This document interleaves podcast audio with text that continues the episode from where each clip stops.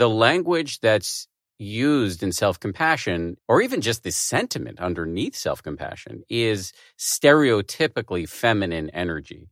And I think that in our culture, that is not valued. And I think I internalized some of that. But, you know, there's a great expression that you think you are thinking your thoughts. But in fact, you're thinking the culture's thoughts. And we take these thoughts on from our family or the culture. And then when we discover them, we can go into these useless spirals of shame or self laceration. But I think it can be as simple as just seeing that this is happening and letting it go. Hello, everyone. I'm Arianna Huffington, and this is What I've Learned. Today, I'm talking to Dan Harris on the power of self compassion and what he calls embracing the cheese. Not long ago, while exploring my inner Marie Kondo and cleaning out my garage, I came across dozens of old journals I'd kept from my 20s on. What struck me was how self critical I was. As I paged through my notebooks, I wanted to shout out to my younger self across the years to stop being so hard on myself and give myself a break. I call this voice the obnoxious roommate living in my head. It's that voice that feeds on putting us down and fueling our insecurities. Over the years, I may not have been able to evict my obnoxious roommate, but I've managed to quiet her down a bit. Self compassion has not always come easy to my guest today. In 2004, Dan Harris had a panic attack while hosting Good Morning America. As coincidence would have it, around the same time that Dan began seeking professional help to get to the root cause of what he calls his on air freakout, Dan's mentor, Peter Jennings, assigned him to cover faith and spirituality. That led to the realization that his problem was the relentless ruminating voice in his head. And that led to meditation and to his book, 10% Happier, which became a number one bestseller. Today, he's the co anchor of the weekend edition of Good Morning America and the host of one of my favorite podcasts, 10% Happier with Dan Harris. Here he is to share how he learned to deal with his own obnoxious roommate. The number one lesson for me over the past year has been incorporating the idea of self compassion into my life. I should say at the outset here that there are, I know, a lot of people who love the phrase self compassion and they love the warm, so called heart centered language that's used in this practice. But for me, all of that was very hard to take seriously. The big block was that it just struck me as unforgivably saccharine my reaction was, "Oh, so you want me to like hug myself or rub my own chest and say nice things to myself?" That that just sounds, or at least sounded, very strange and maybe even goofy to me or forced.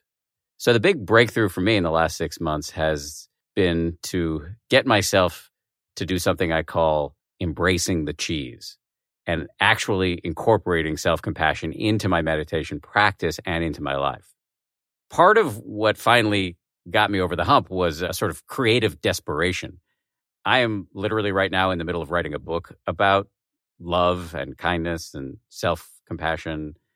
And writing a book is torture, at least for me.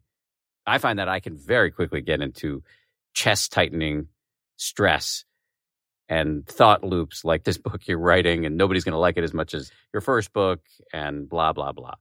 And I, I don't hug myself these days. I haven't haven't taken it that far, but I will now put my hand on my chest and say, "You're good, dude. Your progress is fine. You're good." And I, it's embarrassing even now to talk about this, and yet it works. And there's a lot of science that really backs it up. It's like what you hear on the airplane. This is one of the oldest cliches in the book, but it, it happens to be pretty on point the instruction is to put your own oxygen mask on first. You really can't help anybody else if you're not breathing. So if you're serious about being of service, you have to be serious about taking care of yourself. What self compassion leads to is not an unending efflorescence of goo. It, it doesn't work like that. But it does give you access to a virtuous cycle. It improves your inner weather. And as a consequence, your behavior improves. And as a consequence of that, your relationships improve. And given the fact that relationships are probably the number one contributor to our mental health, when your inner weather gets warmer, your relationships get better and upwards you go. So you can really pick your spiral here, go up or go down. And all of this goes to the core thesis I've been flogging for nearly a decade, which is that all of these states of mind, self compassion, calm, connection, compassion for other people, they're not factory settings that are unalterable. They're actually skills. You can get better. And that's an incredibly valuable lesson. That's really good news. Finally, one thing I've also learned is that in our efforts to get better at self compassion, ironically, we need a lot of self compassion because we will inevitably mess up quite a bit. We're going to hear more from Dan when we are back right after this short break. This year of so much uncertainty and anxiety has been a hard one for sleep, especially with so many of our routines disrupted. But that's exactly why we need to prioritize our sleep now more than ever, because getting enough sleep is what allows us to be more effective at managing stressful, anxious, and disruptive times. That's why we've partnered with Audible, the sponsor of this podcast, to create the Audible Sleep Collection. It's a series of bedtime stories, meditations, and other sound experiences from Nick Jonas, Sean Diddy Combs, Gabby Bernstein, Sara Auster, and many more to help you fall asleep, stay asleep, and wake up fully recharged and ready to take on whatever challenges the day brings you. Remember, a great day starts the night before and stay tuned for a preview of one of my favorite Audible sleep experiences at the end of the podcast. Dan, that was amazing, and I'm never going to forget the phrase embrace the cheese. Have you considered putting it on t shirts and caps? I bet you could sell a lot of merch. That's right. That's right. And as somebody who has suffered a lot from lacking self compassion, in fact, I call that voice in my head the obnoxious roommate living in my head. I loved hearing you talk about self compassion. So, was there a moment during the past year where you realized how important self compassion is? You know, I am writing a book about all of this right now, and I've been working on this book for coming up on three years. And I was writing a chapter about self compassion. And I realized all this work I had done, all these interviews I had done, I was unwilling on some level to put it into practice. And I finally just kind of surrendered and started doing it. And it was simple as that. It was just going through all of my notes, listening to interviews I had recorded, and realizing, dummy, I guess that's not very self compassionate, but I, was, I, meant it in a, a, hey, buddy, you know, hey, my son calls me dummy sometimes, but in a loving way. He'll say, good morning, dummy. And so I was like, dummy, come on, you can do this thing. You can, you can embrace the cheese and kind of get over yourself and do this. and that was like a few months ago. And you kind of explain why it took you so long because there is a part of you, I suppose the intellectual part, that considers this whole talk around self compassion, as you put it, efflorescent goo. So, how did you switch from recognizing that, in fact, it's very science based? It may sound like efflorescent goo, but it's not. Well, you know, it's interesting. What's coming to mind here is I, I had a very interesting conversation with some colleagues recently uh, uh, inside the 10% Happier Company. And these are folks who are pretty deep into the practice of meditation. And they were diplomatically telling me that they didn't really like it when I called self compassion cheesy. And in fact, some of our users didn't like it either. And I recognize there are a lot of people who really love this sort of what this language that's sometimes referred to as heart centered. And that some of, for me, what was holding me back was I mean, it was multi leveled. Part of it is I don't like jargon, and I've always had a hard time with jargon, whether it's in meditative circles or corporations or the news. But another part is I think some kind of implicit sexism. You know, the, the language that's used in self compassion, or even just the sentiment underneath self compassion, is stereotypically feminine energy. And I think that in our culture, that is not valued. And I think I internalized some of that. And that, even just seeing that requires some self compassion because it's very easy to get into a story of, oh, well, I'm an irredeemable sexist and, and a whole, you know, make it all about me. But, you know, there's a great expression that comes, I believe, from this great Indian thinker, Krishnamurti, that you think you are thinking your thoughts. Your thoughts feel very personal to you, but in fact, you're thinking the culture's thoughts. And we are swimming in this water, often not even knowing we're fish and that there's water. And we take these thoughts on from our family or the culture. And then when we discover them, we can go into these useless spirals of shame or self laceration. But I think it can be as simple as just seeing that this is happening and letting it go. Right. And even kind of recognizing that when each one of us changes, we help the culture change. So we make a difference for everyone else and also help our children change. Uh, you know, I, I love hearing about Alexander, uh, your son, in your podcast and your social media. I first was introduced to him when you recorded our meditative story podcast about your father son trip. So do you also feel that uh, just being more self compassionate teaches Alexander how to be more self compassionate without necessarily you talking to him about it. I do, or at least I hope it does. I think modeling, having a sense of humor about your own neuroses, about your own ugliness, can give kids permission to have a healthier relationship with the various aspects of their own personality. That being said, I do think sometimes about a comment that my dad made to me. I think a lot about my relationship with my dad and, and then my relationship with my son. My dad's isn't in great health these days, so I think about him a lot. And he said to me once that the hardest part of being a parent is letting your kid make their own mistakes.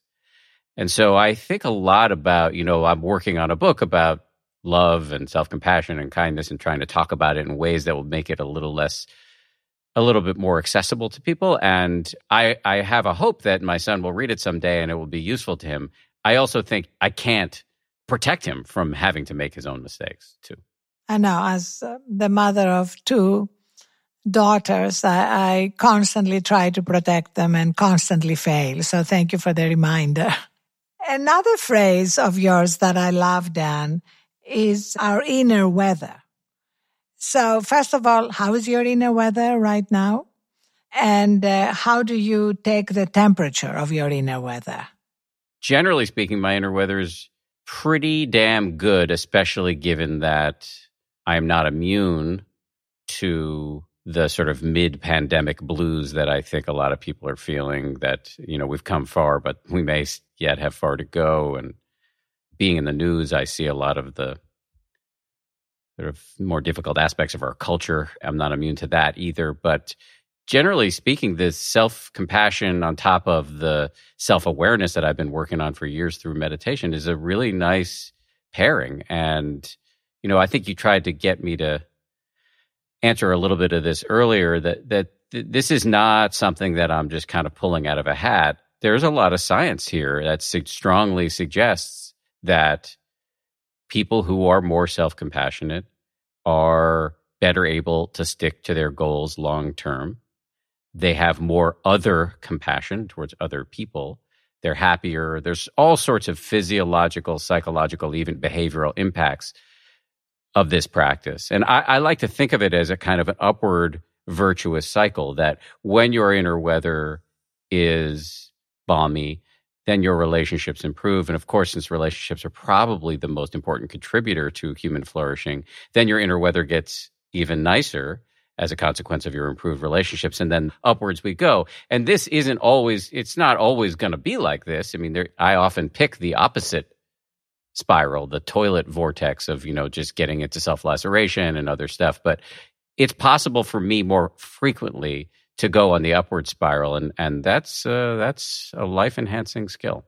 Yes, and at Thrive we talk a lot about micro steps, you know, tiny incremental daily habits that can affect whether you're on an upward spiral or down the toilet vortex.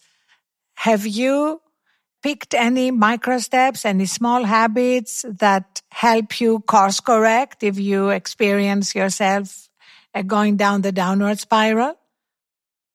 I mean, this is where what you referenced earlier is so important that having self compassion while endeavoring to work on self compassion is so key. I'll give you one really, really helpful example. So for me, I can get into a whole yakety yak situation around eating and body image. People get surprised sometimes when they hear me say this. First of all, it's not a thing that men talk about that much. Second, I'm slim, but I am on TV, so I kind of have to see myself frequently. I'm, I'm nearing 50, and so sometimes I look in the mirror and realize, wow, I, I don't look the way I used to it would take an archaeological dig to find the abs I had in my 30s. and so I can get into a whole situation around that. I also can get maybe a little dysregulated around after dinner cookies and then that messes up my sleep and then the whole next day I don't feel good. And so I can get into cycles around that. And actually two things. One is can I treat the misstep maybe it was eating too much cookies or maybe it was spending too much time looking critically in the mirror can I treat that as a data point rather than a failure. Mm. What did I learn? What was going on last night that I had too many cookies, disrupted my sleep, and now I feel crappy? So that's one thing. And the second thing is, as a scientist named Chris Germer, who's one of the leading scientists in the field of self compassion, said to me recently, the fundamental question of self compassion is, what do I need right now? And so, can I ask that little question? What do I need right now? Is it endless rounds of self laceration or is it a nap? I love that. That's beautiful. And really, in a sense, it's connected with everything you've taught for so many years around meditation because you made meditation so much more approachable by breaking it down into these tiny incremental steps, by encouraging people to start wherever they are. So how does self compassion help these inner skills of meditation? Well, because if you think about the meditation, and there are lots of forms of meditation, but the beginning form of mindfulness meditation has you sitting or lying down comfortably. Often you close your eyes. Then you try to bring your full attention to the feeling of your breath coming in and going out. And then every time you get distracted, which will happen a million times, you start again and again and again that moment of waking up from distraction is often a, an opportunity for you know beating yourself up and feeling humiliated because you're so distractible. And by the way the things you were thinking while you were distracted are so embarrassing and often venal and uh, homicidal and whatever. And so you can really get into feeling like crap in that moment. If you can have a self-compassionate attitude of like oh can i treat this as a data point? Can i can I just see how wild my mind is and realize that, oh yeah, actually the point of meditation isn't to stop thinking. It's it's to see the inner cacophony clearly so that it doesn't own me anymore. Well, that's really helpful. Can I just give myself a break, stop striving for perfection all the time? Because that attitude, that type A attitude, can be really helpful in some areas of our lives, not so much in meditation. And so, can I be okay with the inherent sloppiness of the practice? And also, you know, as Thich Nhat Hanh has said, and I know you quote him a lot, it's never been easier to run away from ourselves with social media, with our addiction to our phones. So, what boundaries sort of have you set for yourself? And and what's your relationship with your phone? Do you sleep with it? Do you go to it first thing in the morning? How have you managed that relationship, especially over the last year when we are all constantly obsessing with coronavirus news and the latest story we're following? I would say it's medium healthy. So I did a bunch of work with a fascinating woman named Catherine Price, who wrote a great book called How to Break Up with Your Phone. Yes, love it. And she's incredible. And uh, she really sh- walked me through digital hygiene in a very helpful way. And I've retained about 50% of her suggestions. Uh, the primary one being at around 5.30 i have two six-year-olds in my house my son and then uh, his cousin who also lives with us and at around 5.30 at night we all have dinner together i try to put my phone to bed at that time some nights i'll go back to work but often I will not go back to it in any meaningful way the rest of the night. And that is great. And do you put it to bed outside your bedroom? I used to live in an apartment, so there was not much outside of the bedroom. In the middle of the pandemic, we moved to Connecticut, so we have a house now. And my wife and I have this bedroom together, and in there, there's like a big closet. So I put it in the closet. So it's not accessible. It's not on my nightstand. I don't use it as my alarm clock or anything like that. So I'm not checking it when I wake up in the middle of the night or first thing in the morning, unless I want to. That's fantastic. I'm going to send you a gift. You know, we've produced this little charging station that looks like a phone bed and it has a little blankie and you put your phone under the blankie and your wife can put it there. It has room for 10 phones and iPads. You say good night. You tuck it in. As you know, we all learn through ritual and you reconnect in the morning. Sure. Why not? Okay. Perfect.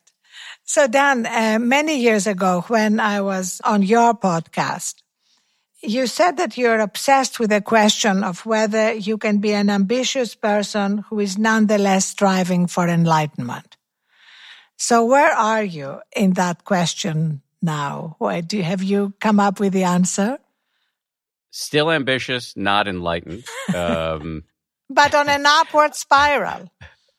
Uh, so, some days, some moments, yes. Uh, sometimes in the toilet. Um, I am working on my meditation practice all the time.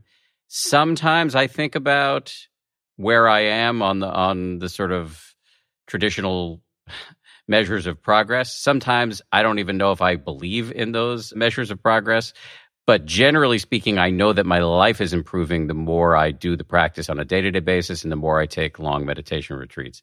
And I do think whether or not enlightenment is possible, as it's understood in the various traditions, constant and meaningful improvement is on offer. I love that. And also, it's connected with what you have said about our obsession with constantly optimizing ourselves and how that also gets in the way of our meditation practice, our spiritual practice, whatever term you want to use. So let me just end with a cultural question. You have predicted that at some point our mental exercise, our meditative practices are going to become as important and as much a part of our culture as our physical exercises now. So where are we on that trajectory? You know, I first made that prediction back when my first book came out, which was almost seven years ago. And I've just seen enormous amount of progress on this. It is no longer embarrassing to say I meditate. It was really embarrassing when I first started meditating, and now it's like totally socially acceptable. And so, I, I, do I think everybody's doing it? No. Do I think we're firmly on track to having a, a similar percentage of the population that exercises the body, exercising the brain and the mind? I do. I don't know when that's going to happen, but it seems like the wheels are pretty firmly in motion. And you've been a big part of that, Dan. Thank you so much for being on this podcast and also for all your incredible work to spread the word and in a very gentle way proselytize people uh, to start on this upward spiral. Thank you. Thank you. Always great to see you. And before we wrap up today, I'd like to leave you with a micro step inspired by the conversation that you can take with you. Here is one that can start you on the road to getting more skilled at self-compassion. Pick an affirmation that turns a perceived weakness into a strength. For example, if you frequently feel judged by others or especially by yourself for falling behind or not measuring up somehow, instead say to yourself, I'm able to do everything that needs to be done. This will help you rethink how you feel about that weakness feeling. And if you need to say it out loud, do it, really. As Dan says, embrace the cheese. Thank you so much for being with us today. Join us next time on What I've Learned. People don't believe me when I tell them that when I have a hard time falling asleep, my go-to solution is Sean Diddy Combs' sleep meditation. It's called Honor Yourself, and it's part of Thrive's collaboration with Audible to create sleep experiences that will deliver your best sleep during this difficult time. The stories have no beginning, middle, or end, so you won't stay up to hear what happens next.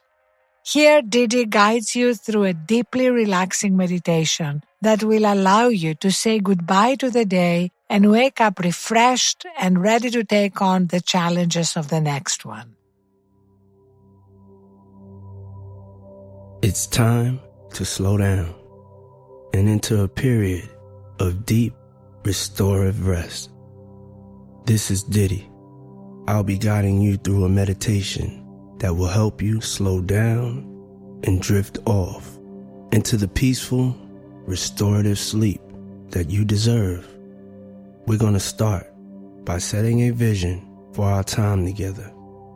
Before you start anything in this life, you want to have a vision of yourself experiencing that thing. And right here, right now, your vision is of you in a non judging, effortless, calming state of sleep. If you're not asleep yet and want to hear the sleep track in its entirety, go to audible.com slash thrive to start your free trial tonight.